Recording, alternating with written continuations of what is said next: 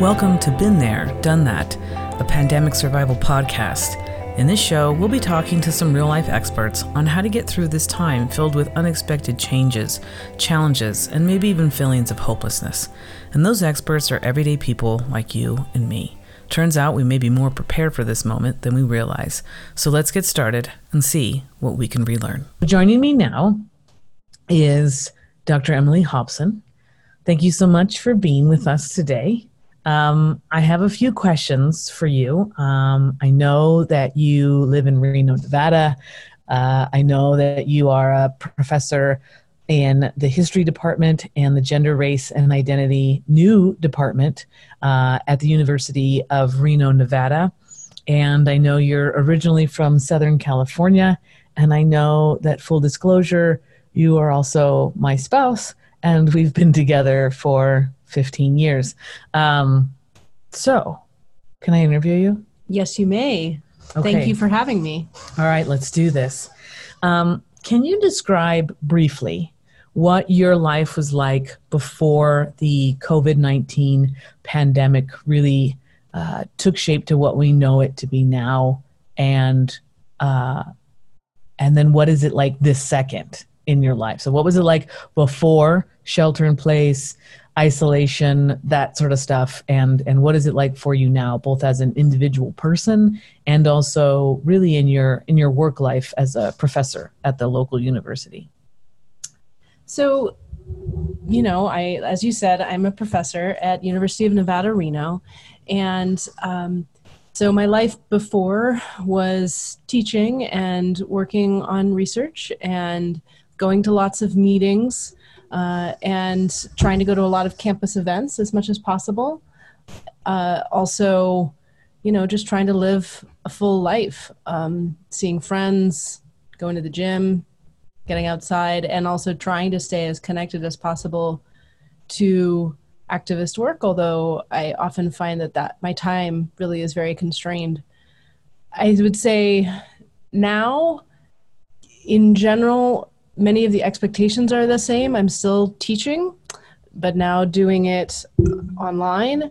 Uh, I'm still trying to get exercise, but I'm doing it not at a gym and avoiding people on the running path as if they scare me because their germs do.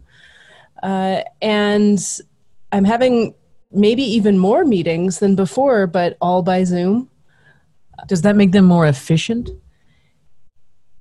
Sometimes. It also makes them much more full of personal and emotional check ins, which I often find to be something that generally gets neglected in academic work.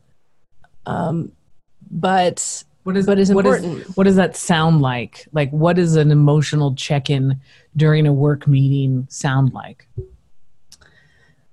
You know, go around. What are what are some feelings right now? You know what are three things you're feeling right now? I, I did that in one department meeting yesterday and i did it in a class check-in with students today. And you you before the pandemic that that wasn't something that you was a regular thing in the department meetings. How are you feeling? What three things are you feeling right now that that wasn't a regular norm? Not at all. And you know before i went into grad school and became a professor uh, i worked in social justice movement work, um, you know, employed through non nonprofits, um, and also, you know, involved um, on a more you know volunteer basis in in a lot more organizations, and in those spaces, those kinds of check-ins were much more a significant part of the work because the you know movement work is about relationship building organizing is about relationship building. And i think that uh, in academic concept, context, there's this emphasis on being professional. And, you know, as you said, I'm affiliated in two departments history and gender, race, and identity. And gender, race, and identity is a little bit more open to that kind of culture of relationship building. Um, but it's also one of the reasons that our work is dismissed as frivolous or as about emotions and processing and not about scholarship. Uh, so sometimes there's a pushback against trying to institute practices like that even in a space like the GRI department because because of the way it's perceived as light or fluffy or girly or not important. Um, but I think that now there's a bit more space for that. Uh, I'm curious if it'll continue. Yeah, I, I mean, you're you're bringing up a particular element, sort of a behind the curtain reveal that I don't think that many of us, in, including myself, really really think about on the day to day, right? Like, why don't we do this? What's behind not, um, you know, instituting or, um, you know, making a, a habit and a norm of asking about us as people and doing some work in the relationship building i mean these are these are colleagues this is a department this is a university if people don't have relationships as coworkers, as colleagues in a particular environment, um, it makes it really hard to to move things to, together as a group. No, I think that there's a assumption and usually a practice of building those relationships outside of spaces like meetings. So I think the oh, the, the joy of the happy hour. The joy of the happy hour, the joy of the conversation in the hallway, the joy of eh, having some colleagues who are close friends and others who are you know very friendly acquaintances i think that there's a feeling that we have too much time spent in meetings and so we don't want to spend time and that's another reason for kind of resistance to that kind of relationship building. The assumption that any important relationship building would happen outside of the meeting or happens informally in the meeting but isn't kind of instituted as a practice through something like a check-in you know how are you doing? Also in the classroom, I only rarely have check ins like that, you know, usually only in a small class or when there's a major, very difficult event. Which, lucky you, there have been so many in the last couple of years, academically speaking.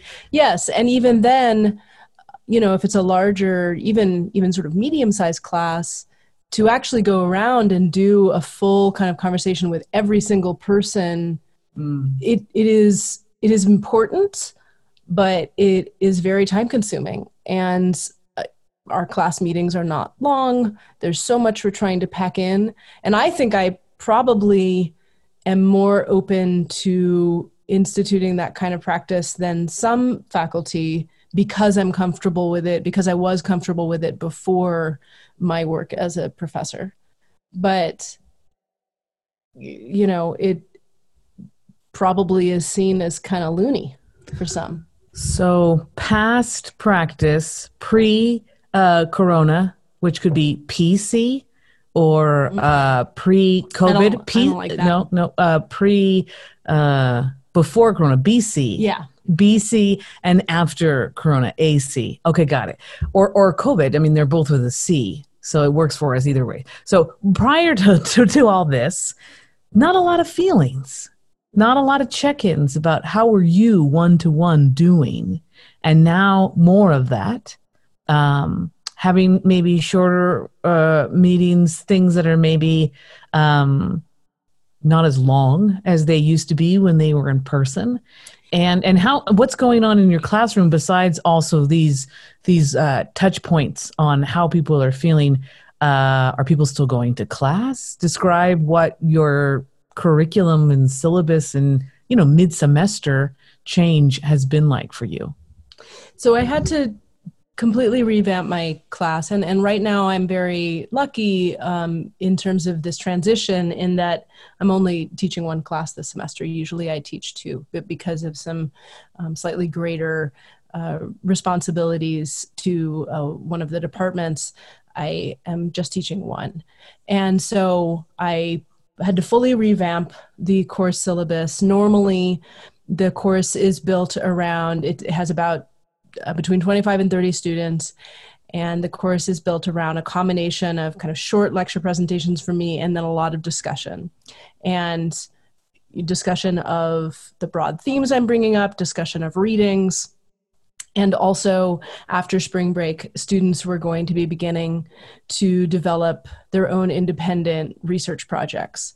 And the course is um, a, an upper division history course addressing the history of social justice movements in the United States. And I had dev- designed it to um, allow students and com- kind of encourage students to use the special collections in the UNR library. So to really get into archival materials and look at things directly and look at original sources and look at all kinds of viewpoints in those sources and, and you know, take a particular theme and research it the way that we do as historians. What would be an example of an item that is in the archives that students might have been interacting with uh, before?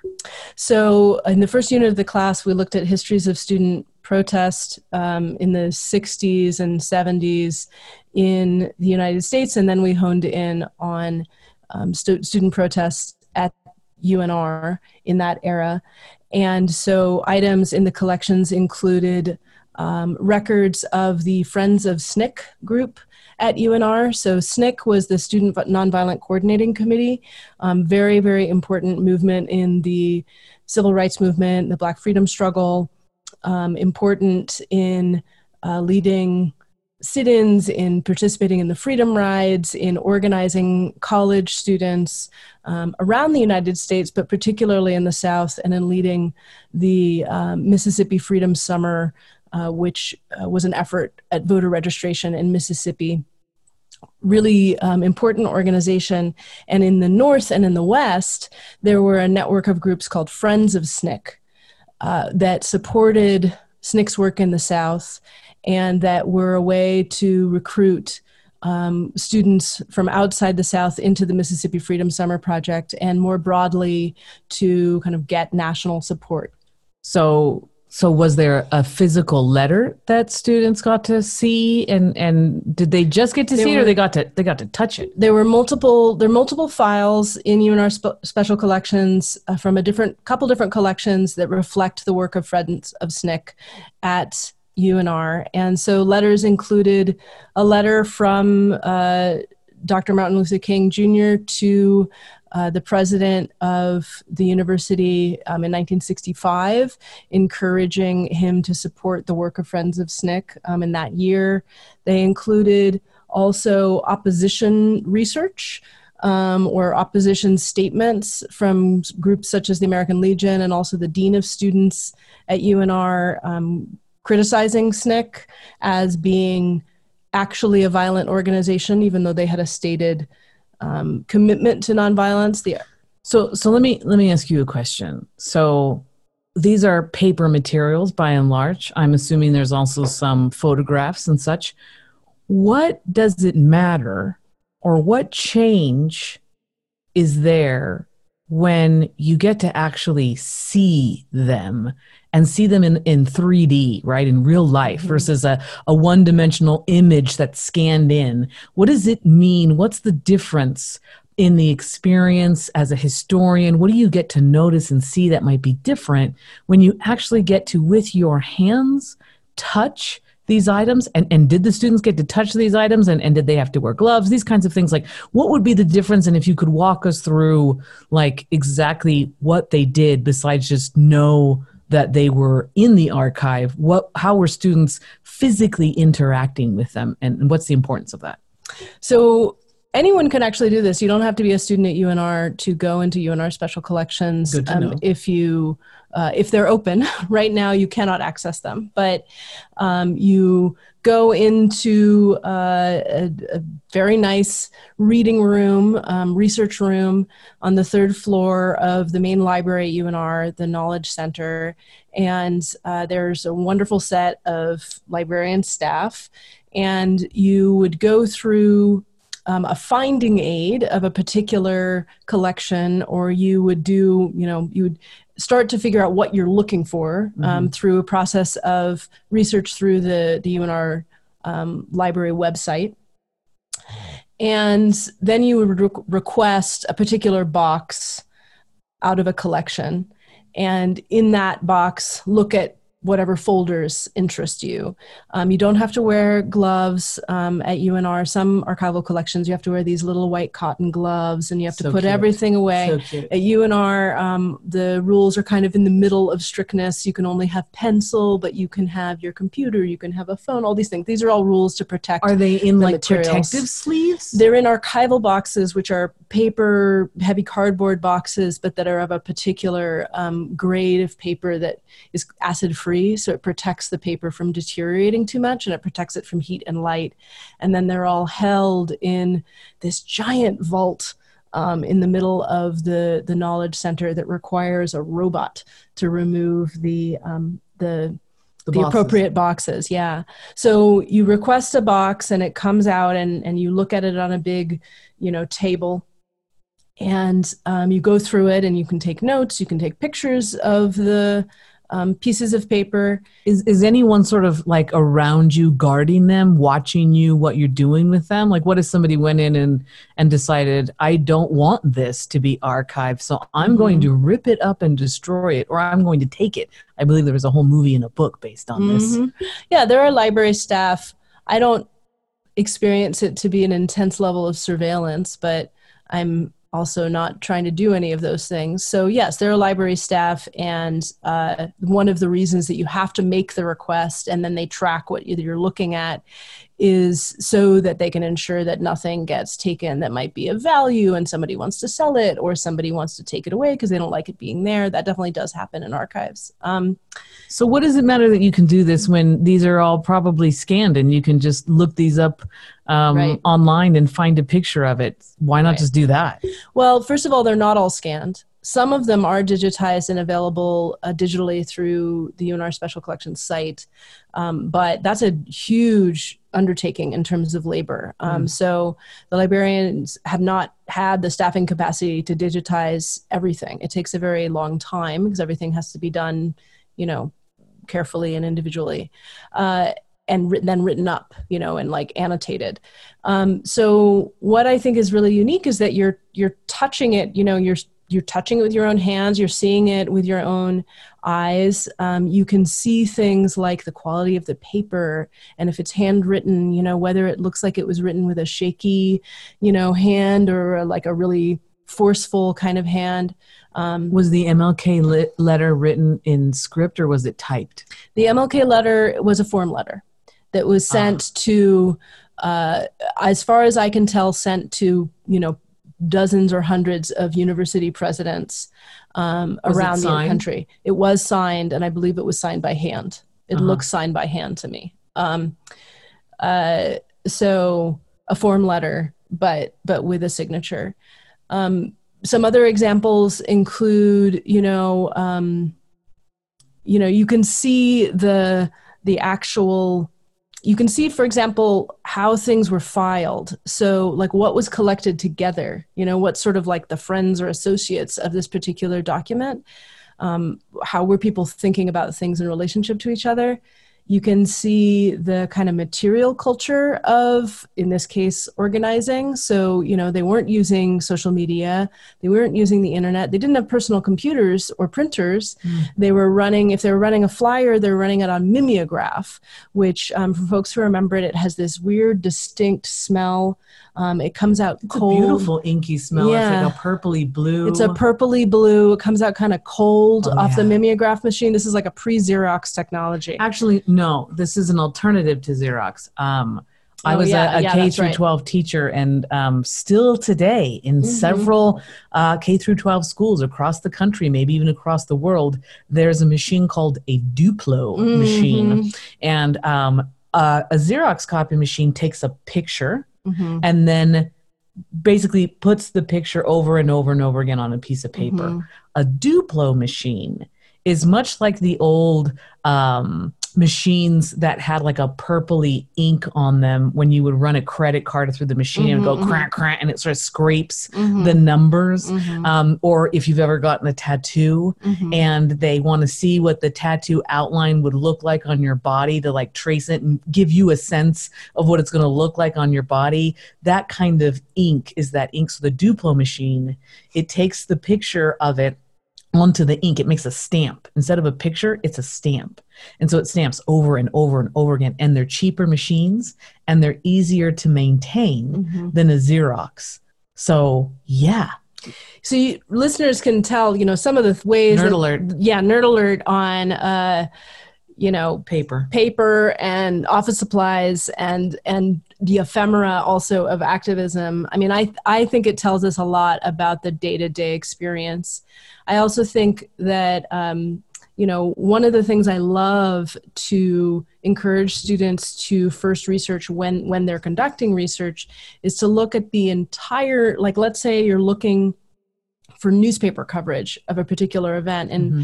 um, an example of that would be coverage in the campus paper right um, uh, it's great to be able to quickly search and find a particular article that's important. Let's say you're interested in how people reported on, um, you know, the the death of Fred Hampton, right? Okay, finding obituaries or finding articles about um, his uh, assassination.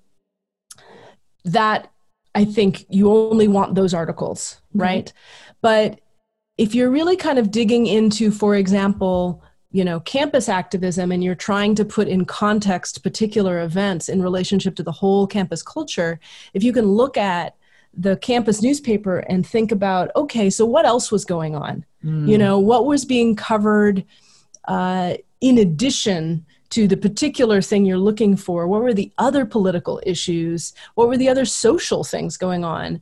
You know were these things getting a lot of attention? What were the advertisements like right? So if you look at the entire thing you really get such a rich sense of context. You learn so much. Just even from looking at one particular issue of a newspaper you know you can write pages and pages so, about what's so going basically on. imagine you're going to buy a car and you go to the dealership and the only thing you look at is the hood and you say, "I'm just looking at hoods today because that's really going to give me an idea." Yeah, my favorite thing is hood design that I want. Yeah, so so you're talking about zooming out mm-hmm. when doing historical research mm-hmm. because the relationship and the context of any given issue and event mm-hmm. is actually incredibly informative mm-hmm. to really understanding that one event. So you mm-hmm. can't really understand one thing without looking at everything that it is in relationship to. So, Dr. Hobson, what do you think is going to be put in the box or boxes in the special collections at UNR about this time right now with COVID 19 and a pandemic and a first time for the university to close it all down for the safety of everyone? What can you imagine is going to be in that box? Well, actual physical objects that exist right now, you know, might include signs that are on all the campus buildings right now about why they're locked and, you know, that only faculty or staff with with keys to particular offices can come in um, or perhaps any other kind of signage that might exist maybe photographs of what social distancing in the library looks like because there are still some areas of the library open for access to students um, who who need the library as their only way to access a computer or the internet or to complete work. Um, but a lot of it of course is going to have to be archived through you know emails and websites and all of that. Uh, i'm I would like to know more about how we archive the history of the present, you know, through internet sites, which are constantly changing. I know that there are people who work on that, but that is going to have to be the bulk of the archive because of the ways that we're so reliant on the internet for those kinds of uh, records now. And then I would say also, you know, if people record classes, class meetings, mm. right?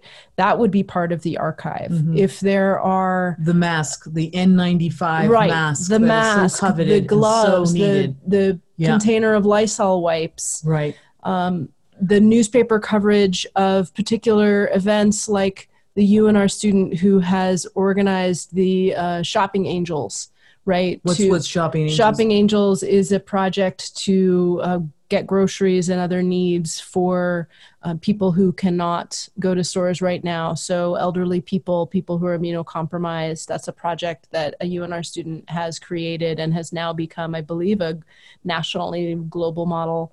Um, records of, you know, Washoe Food Not Bombs, which includes a number of um, recent and um, current students um, active in it, or other kinds of mutual aid efforts that are happening. And because we just talked about things being relational and contextual with other things happening at the time to really understand, what would you say are the top four things that come to mind that you would think as a historian to really mark this moment?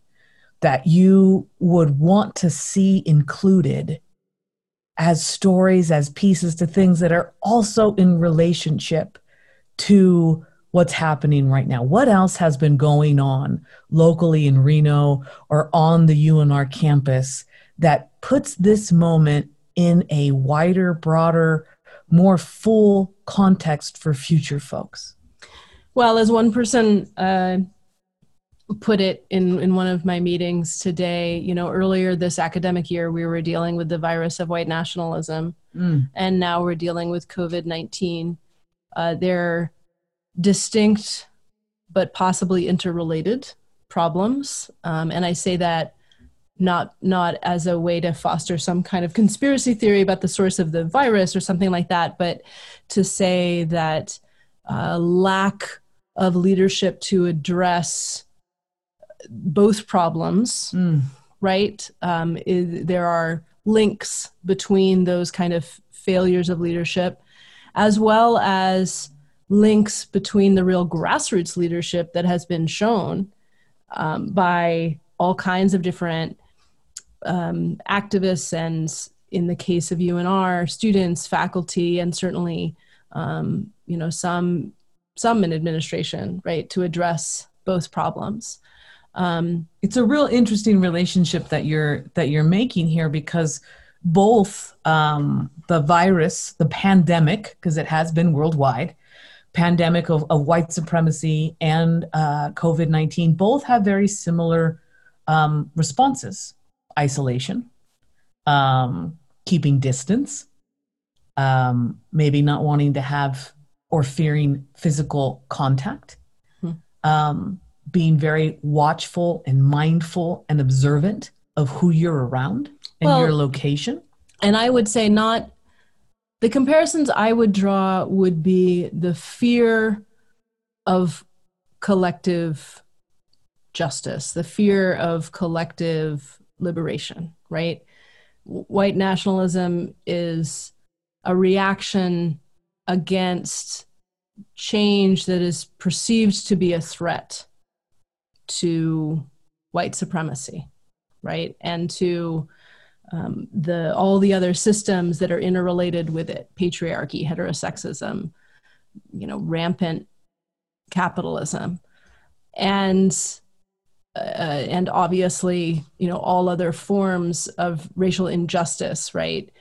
Xenophobia anti-semitism etc islamophobia.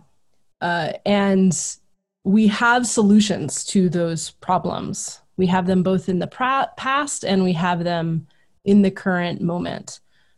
And they are, in many ways, similar kinds of solutions that we have to some of the worst effects of COVID 19. I mean, there's a difference between an actual vaccine and a healthcare system. Right. But a healthcare system can provide a vaccine right? And, uh, you know, more social welfare supports for people, you know, spending on our social needs rather than only on a kind of security state. Sure, sure. sure. Right? Can help us address the effects of COVID 19 um, and can also start to show people that that kind of fearful reaction that propels some people into white nationalism isn't necessary. We have the things we need in the society. We just need to share them better. Like toilet paper. like toilet paper and many, many other things, right? Um, so, you know, of course, I'm speaking as I myself, to- right, and not wait, as a that, representative. That got me thinking. Toilet paper needs to be in that archival box. Yes, I want somebody years from now to open up the COVID nineteen ar- archival box at UNR and say, "Why in the world is there a roll of toilet paper in here, or an empty toilet paper, just the just the cardboard part in the center?" Right. Um, I want to I want to move you on to something personal. Um, let me let me see if, if you're ready to move on. Well i want to say that i mean of course i'm speaking as an individual and not as a representative of unr officially but i'm also speaking as a historian eh, you know which is a job i have at the university but which is who i am regardless of where i am do you see what i'm saying so unfortunately, I'm, i live with you. So yes, I see and feel what you're saying all the time. Once a historian, always a historian. Yes, and also, you know, that that's that's one of the reasons that I don't speak for UNR is that this is my commitment, no matter what is mm. to think about the past, to think about change over time, and in particular, because of what I'm interested in is at heart the history of, of social movements um, and of social change, is to try to identify you know what made a particular movement happen what made it work what you know helped it what what harmed it and what lessons of course can we draw out right for the present. So i think it's it's important to to kind of say that right that this is um, my response right to covid-19 is is part of my exercise of of intellectual freedom which i think is part of you know a fundamental freedom that we all have. So there's been this thing going around the last um last week and a half and there's kind of a debate. Uh, there's some stories and, and articles out there about lessons we can learn from the hiv and aids epidemic um, to apply them to now. And then also a really big community pushback mm-hmm. of this is so not like that moment because the attention that the whole world is getting right now is not the attention that we originally got when HIV and AIDS was at its sort of, you know, big catastrophic levels. And so there are two sides to it. There are lessons here. And no, there are not lessons. Please stop comparing it in the same way. It's very different. What are you seeing as some fundamental um, really, you know, wise and um, inspiring and informative points that either side is making right now. I'm not asking you to pick a side. Mm-hmm. I'm merely asking you to to very quickly and briefly let us know what the two sides really are mm-hmm. and what you think are some important points on either side for us to really hold during this time. Well, one thing I'd say is that things don't have to be the same for us to draw lessons from them.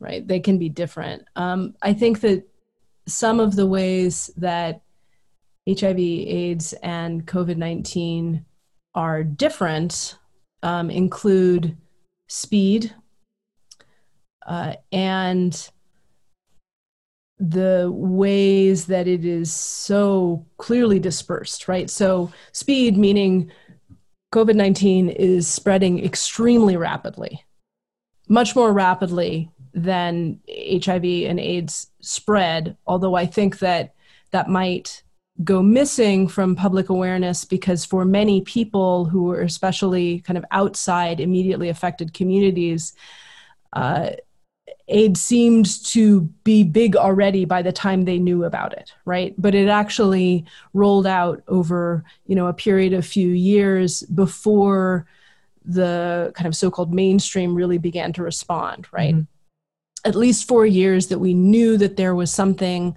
that people began to call AIDS before uh, 1985 when um, the case of Rock Hudson really kind of won significant national attention. And, and before that, it was referred to as a as a gay cancer, a yes, cancer that was affecting right. the gay community. Right. So the first reports of what came to be called AIDS were observed in 1981. And initially in 1981, 82, it was being called gay related immune disease or GRID. That was the official name and uh, more colloquially, it was being referred to as a gay cancer. Uh, and now, in reality, it was affecting um, not only gay men, right? Um, but certainly predominantly being observed and, and, and responded to among gay men, right? And so that very much shaped the ways that it was dismissed, that it was not paid attention to. Um, and then as uh, other kind of communities began to become more visible to more and more people then it wasn't okay so it wasn't just gay men it was the 4-h club. It was homosexuals haitians uh, hemophiliacs right and heroin users. So four groups three of whom were all very much so dismissed and marginalized um, in us and stigmatized in us and in global global um, you know reactions but but that's but that's fascinating that you that you're actually bringing that up because that has actually been my biggest um, issue with how COVID 19 has been also narrowly framed and mm-hmm. focused on a very particular community, the quote elderly mm-hmm. community. And, and yeah. yeah, and so then what it does when you be when you're so narrow in saying it only affects, or right now it's mm-hmm. really only at mm-hmm. danger for these communities, then everybody who's not in that community doesn't feels immune to it and doesn't mm-hmm. care.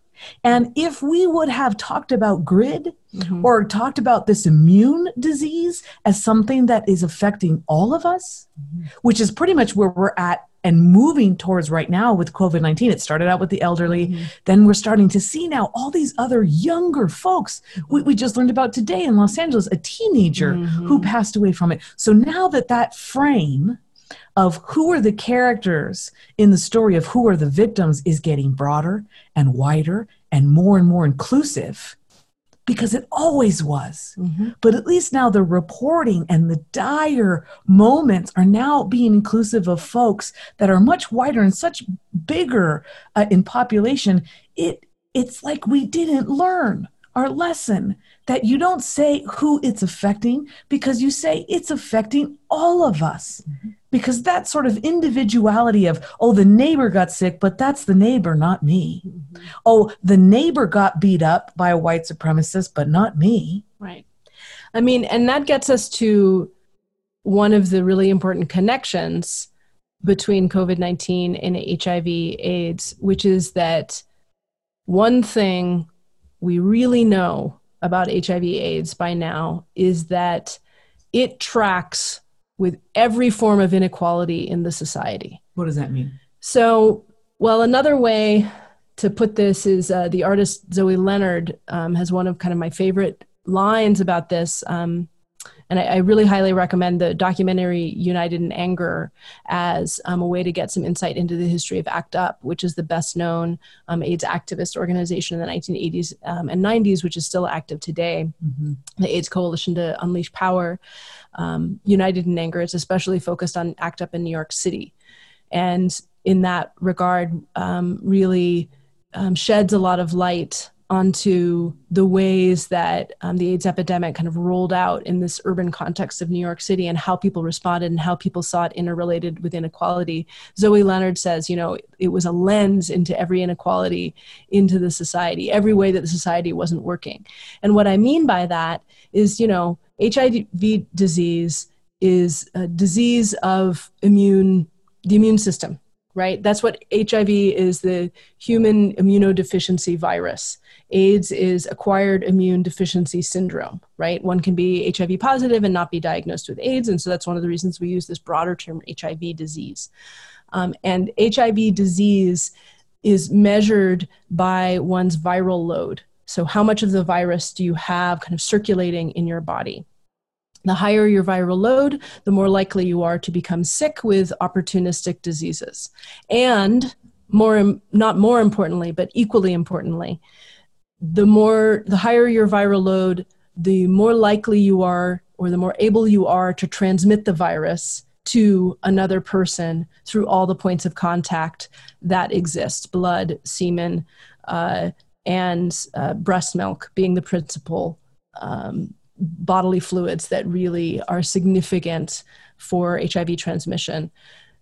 You know, it's it's observed in very low levels in saliva and uh, vaginal fluid, but really we're talking about blood, semen, yeah, breast milk. Yeah. Um, and so that means uh, unprotected sex, it means sharing needles. Um, those are kind of two really principal forms of transmission. So the higher your viral load, the sicker you get, and the more you can transmit it to others. And also, there are kind of two factors that shape viral load uh, and that shape transmission. One is something that Linda Villarosa calls community viral load, right? So the more that your sort of network, maybe your sexual network or your community network more broadly, the higher the prevalence of HIV in your community, the more likely you are to get HIV um, and also to become ill because more and more opportunistic diseases are circulating. Also, all of that means that your overall access to healthcare and your community's overall access to healthcare affect rates of HIV disease. So that's why now, even though we have very effective antiretroviral um, medications to keep HIV disease in check in a person who is living with HIV, you know, the still rates of new infection and and uh, the overall effects of the epidemic are highest in poor communities, in communities of color, in the US, in particular among African Americans, and especially African Americans in the South, because these are states that have been the most resistant to the implementation of Medicare, for example, right? Um, so places where there isn't health care, AIDS shows up more, right? And, um, and HIV AIDS, disease shows up more. And HIV and AIDS isn't gone. It isn't eradicated. It is in no way over. We do right? not have a vaccine. All these recent stories about people who are showing no signs and they have a cure, it's because they were trying to cure other things. Everyone isn't going to be able to get a bone marrow transplant. Right. Right. And so we're talking about a the, disease. The, the cure, the cure, the cure is, you know, a system that doesn't allow it to flourish Right, but but we're talking about a, a virus that came into the planet, the country, and, and really became a, a pandemic, if you will, 40 years ago. More than. And and in more than 40 years, we still have no vaccine. We still have no cure. And we're talking about a brand new pandemic that is less than six months old. Yeah. And I think that, you know, one other connection that I hope to imagine between COVID 19 and HIV, AIDS, and also other pandemics and epidemics like smallpox is people's resilience in fighting it. So, you know, the rate, the R naught rate, uh, meaning the rate of a given case of a person with COVID 19, you know, how many new people they might infect, has been described as being between 2 and 2.5. It's a similar, it's not exactly the same, I don't think, but it's similar to the rate of smallpox, right? So think about the effects of smallpox on indigenous people in the Americas and then also think about the resilience of indigenous people in the Americas and globally, right? And think about HIV AIDS and the ways it was ignored and denied by kind of broader publics by the government. That's a big difference, right? And yet also similar with COVID 19, right? We're seeing a more rapid, broad public response to COVID 19, and yet still these huge pockets that want to deny, deny, deny, right? but uh, we're seeing that we know that that despite all of that denial, that despite all of that kind of refusal to address HIV/AIDS for so long, allowing it to become an epidemic, right? Um, you know, discouraging information about condoms as an effective form right. of safer sex and so forth, discouraging attention, inhibiting research, that nonetheless we saw a massive and vibrant movement that is still ongoing, that still exists. The HIV AIDS movement is very much still alive. And it has found new ways of addressing the issue the issues of the epidemic right in relationship to the opioid crisis in relationship to fights for universal health care in relationship to fights around uh, efforts to to end mass incarceration right in efforts related to challenging big pharma right? The hiv aids movement has has been vibrant. It never went away we think of it we think of it as something in the past or we're encouraged to think of it as something in the past but aids is not over right? All you have to do is look hashtag aids is not over and you'll find so much kind of discussion of this right? But it also has decades of history to teach us right? About how to work together how to form networks of support regardless of what's there kind of officially and about ways to fight, to fight, to fight, to push for research, to push for, uh, you know, quick implementation, to push for also a systemic change in the healthcare system that can really enable us to fight COVID 19. Because, you know, COVID 19 is not going to be the first and, or the last. It is not the first and it will not be the last pandemic like like this. I very much believe that. You know, I I think that we can't ignore the ways that all kinds of evidence of pandemics has been observed as being connected over a number of years, connected to climate change, collected, connected to uh, issues also of just simple mobility, right? Global mobility means that pandemics spread quickly. And I have no interest in stemming global mobility in a in a certain way because I personally love to travel. I right, right. believe that migration is a human right. I don't want to stem mobility. But at the same time, we have to understand that it is a risk factor for the spread of any given disease, and that if new diseases are constantly mutating as they do, right, and if we create a society that allows them to flourish, then they will hurt us again. You, you know, uh, this entire conversation has really got me thinking about um, immune systems. Mm-hmm.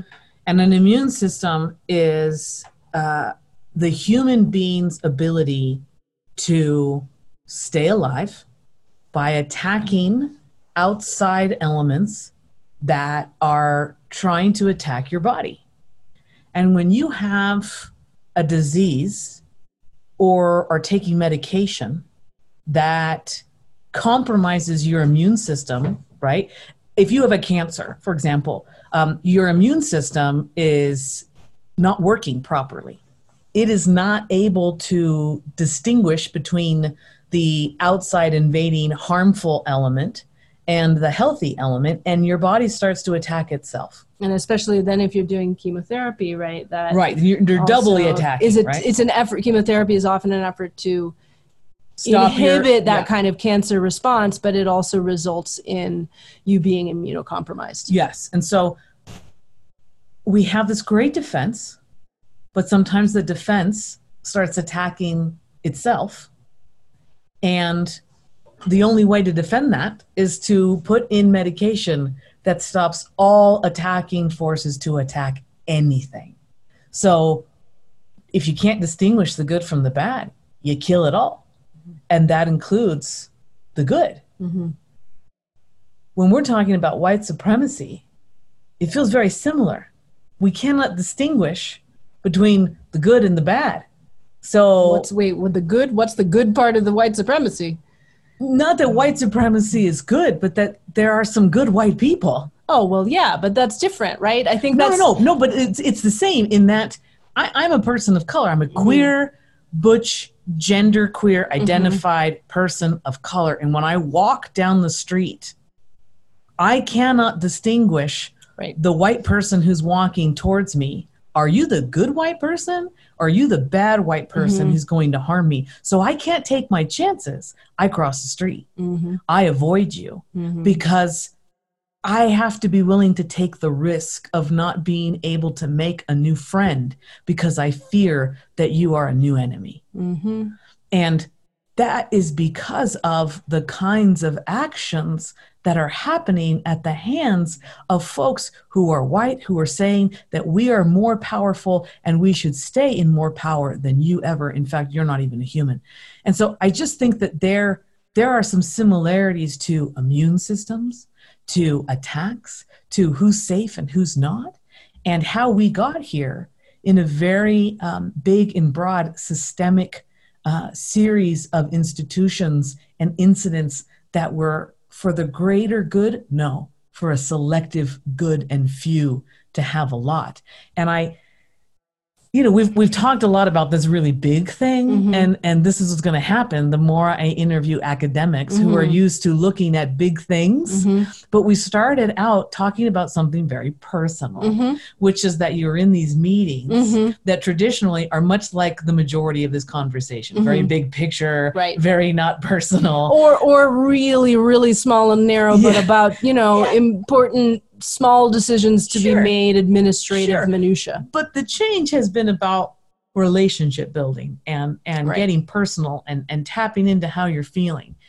So Emily, Dr. Hobson, has there been a time in your life, recent, past, recent past, that has dramatically altered your day to day your ability to envision what your future would look like um, and and what did you do at that time or during those hardest moments that you are tapping into right now like is there anything that feels familiar mm-hmm. that you are able to channel use as a resource take out of an archive box mm-hmm. if you will and really look at it and say ah I could use you again right now? Mm-hmm. I think there's been a few things that I'm calling on to get through the day to day. One certainly includes that, you know, as you've said, we live together and um, you live with chronic illness. And when you were diagnosed, and as we began to deal with your treatments, that changed both of our lives pretty profoundly. Uh, and it was a really hard adjustment.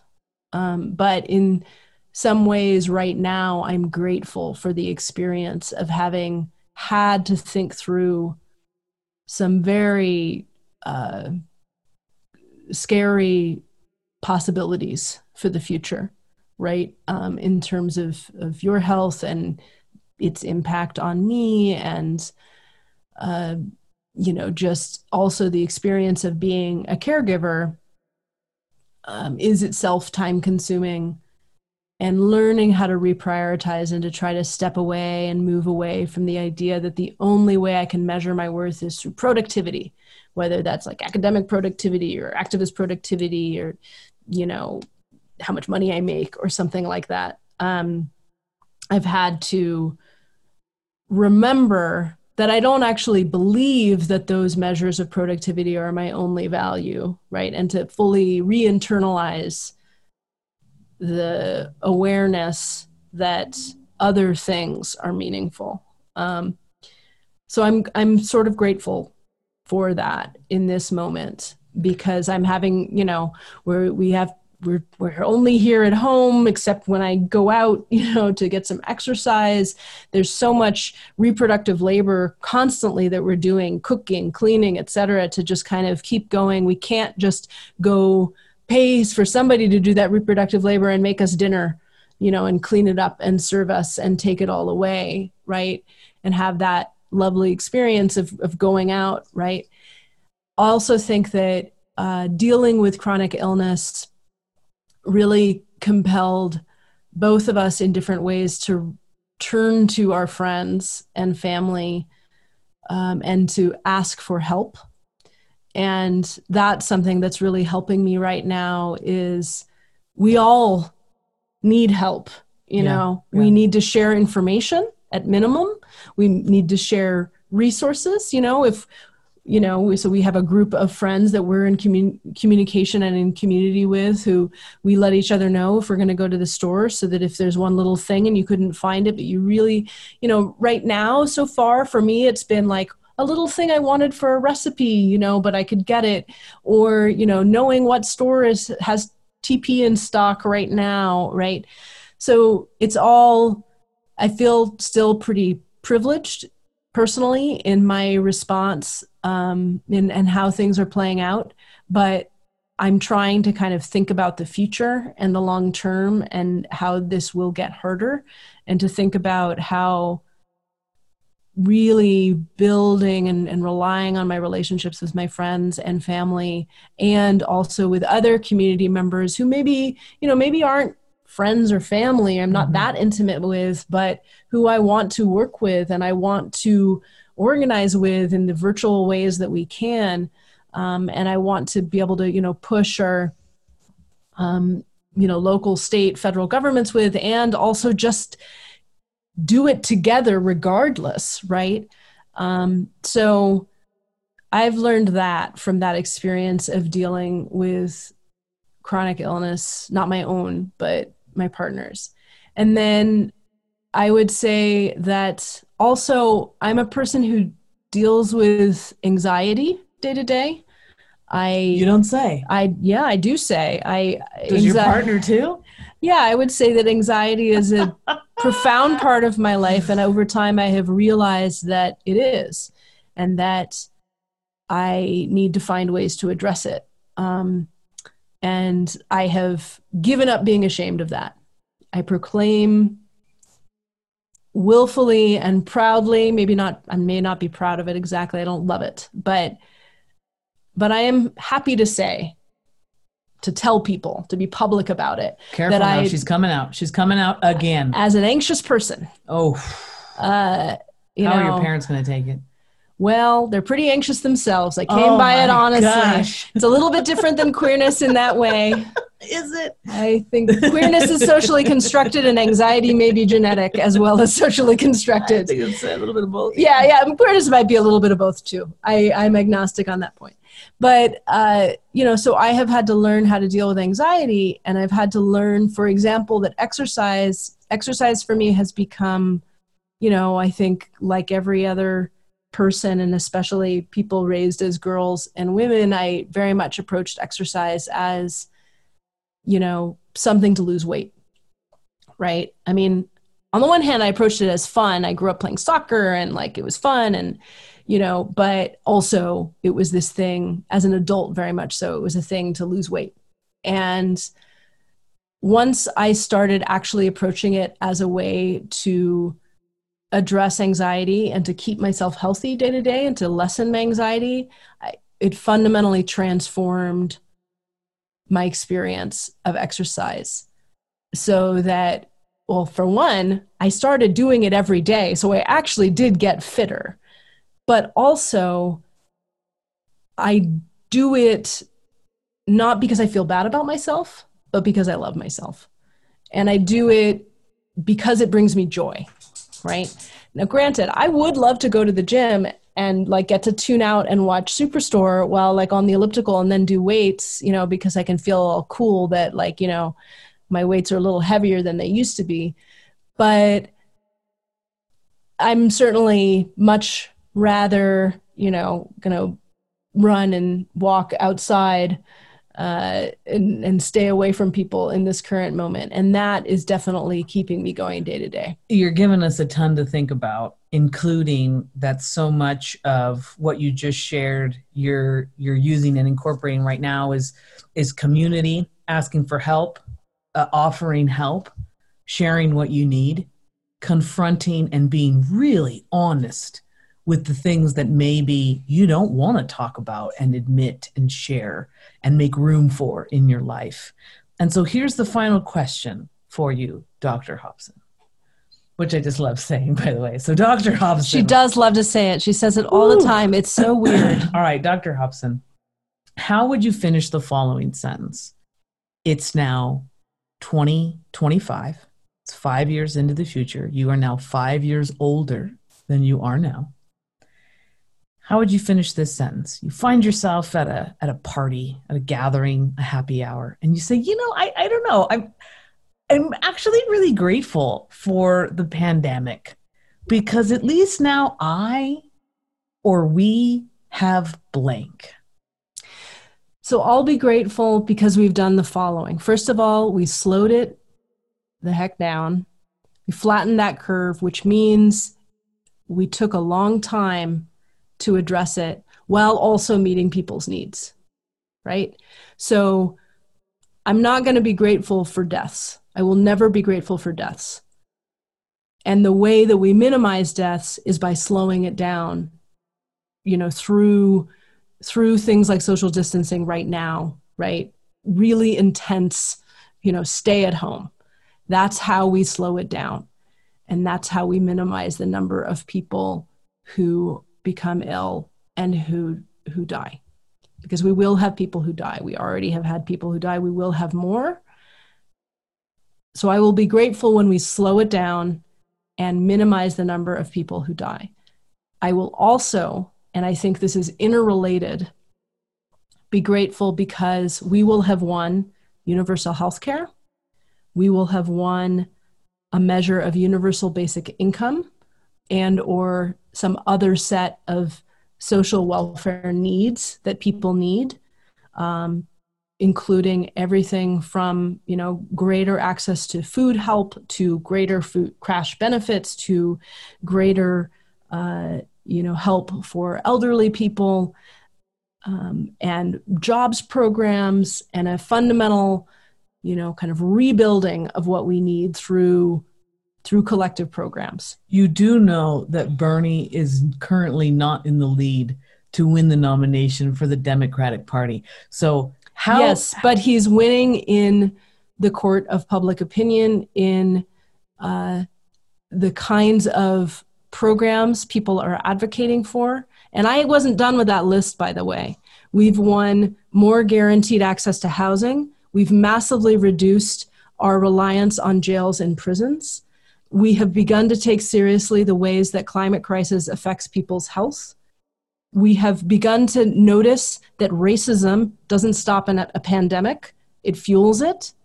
We have addressed how all the issues I just named are issues of race, are issues of gender, are obviously issues of class, are issues of sexuality, are issues of citizenship, that they are all interrelated, right? So we have won in five years. That's when I'm going to be grateful we have kept the scale of deaths as low as possible, and we have won some of the fundamental things we all need.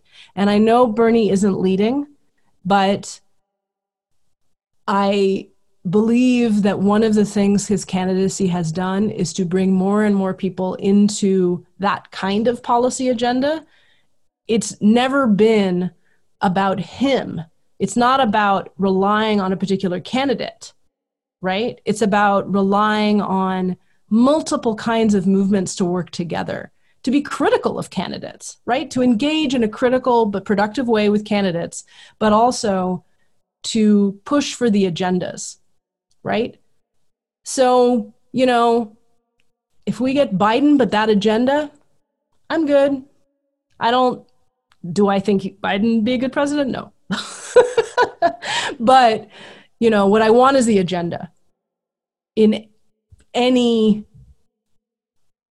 any kind of any person's representation i want that agenda with smart intelligent thoughtful collective leadership so you know i'm actually pretty grateful about that pandemic because at least now we finally know what issues are most important and critical for us. And we learned that it's not the person who's in power, it's about the people who aren't. Mm-hmm. And how do we help them? Mm-hmm. Dr. Hobson, it's always a pleasure to speak to you, to learn with you and from you. Sometimes she doesn't think it's a pleasure, you guys. Sometimes she's annoyed. Sometimes I like turn off a light incorrectly and it, it's a whole thing, you know? As it should be. Thank you so much for listening to this. Uh, this has been there, done that, your pandemic survival minute. This is Felicia Perez. Stay well and stay human.